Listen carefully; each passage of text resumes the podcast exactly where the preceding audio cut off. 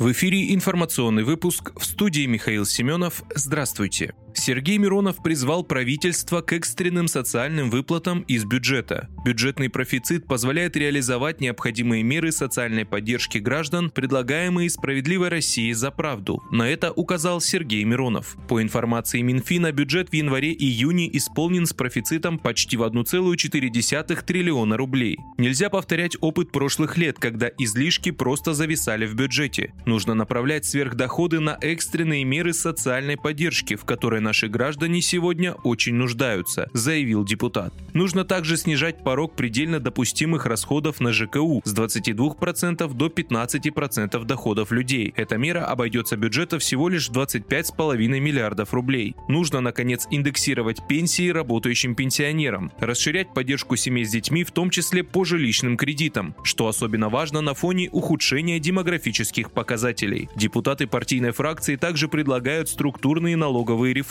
которые при своей социальной эффективности не станут бременем для бюджета, подчеркнул Сергей Миронов.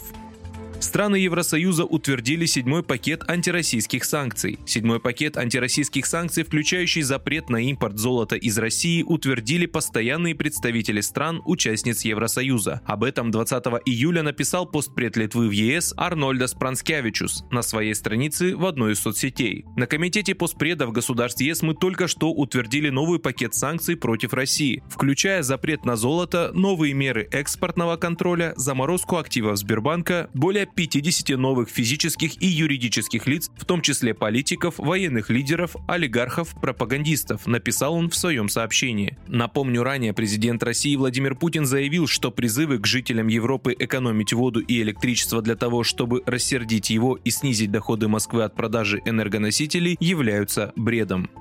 ВСУ ударила по Запорожской АЭС. Член Главного совета военно-гражданской администрации Запорожской области Владимир Рогов сообщил об атаке украинских беспилотников на Запорожскую атомную электростанцию. Об этом Рогов рассказал в своем телеграм-канале. По словам члена администрации, в ударе участвовали 3 дрона «Камикадзе». Они были снаряжены боевыми головками, масса взрывчатого вещества которых исчисляется в килограммах в тротиловом эквиваленте. Пострадали 11 человек, 4 в тяжелом состоянии. В военной администрации Энергодара уточнили, что реакторная часть атомной электростанции не пострадала. Позже представитель пресс-службы администрации Энергодара сообщил агентству, что была зафиксирована 4-я атака украинских беспилотников. Лавров заявил о расширении географии спецоперации на Украине. Задачи военной операции России на Украине изменились и теперь включают не только территории Донецкой и Луганской народных республик. Об этом в интервью заявил глава МИД России Сергей Лавров. Он обратил внимание, что расширение географии операции произошло в том числе из-за поставок Киеву американских реактивных систем залпового огня «Хаймарс». Лавров подчеркнул, что по мере предоставления Западом все более дальнобойного оружия Киеву, географические цели операции будут отодвигаться от нынешней линии еще дальше. Вы слушали информационный выпуск. Оставайтесь на Справедливом радио.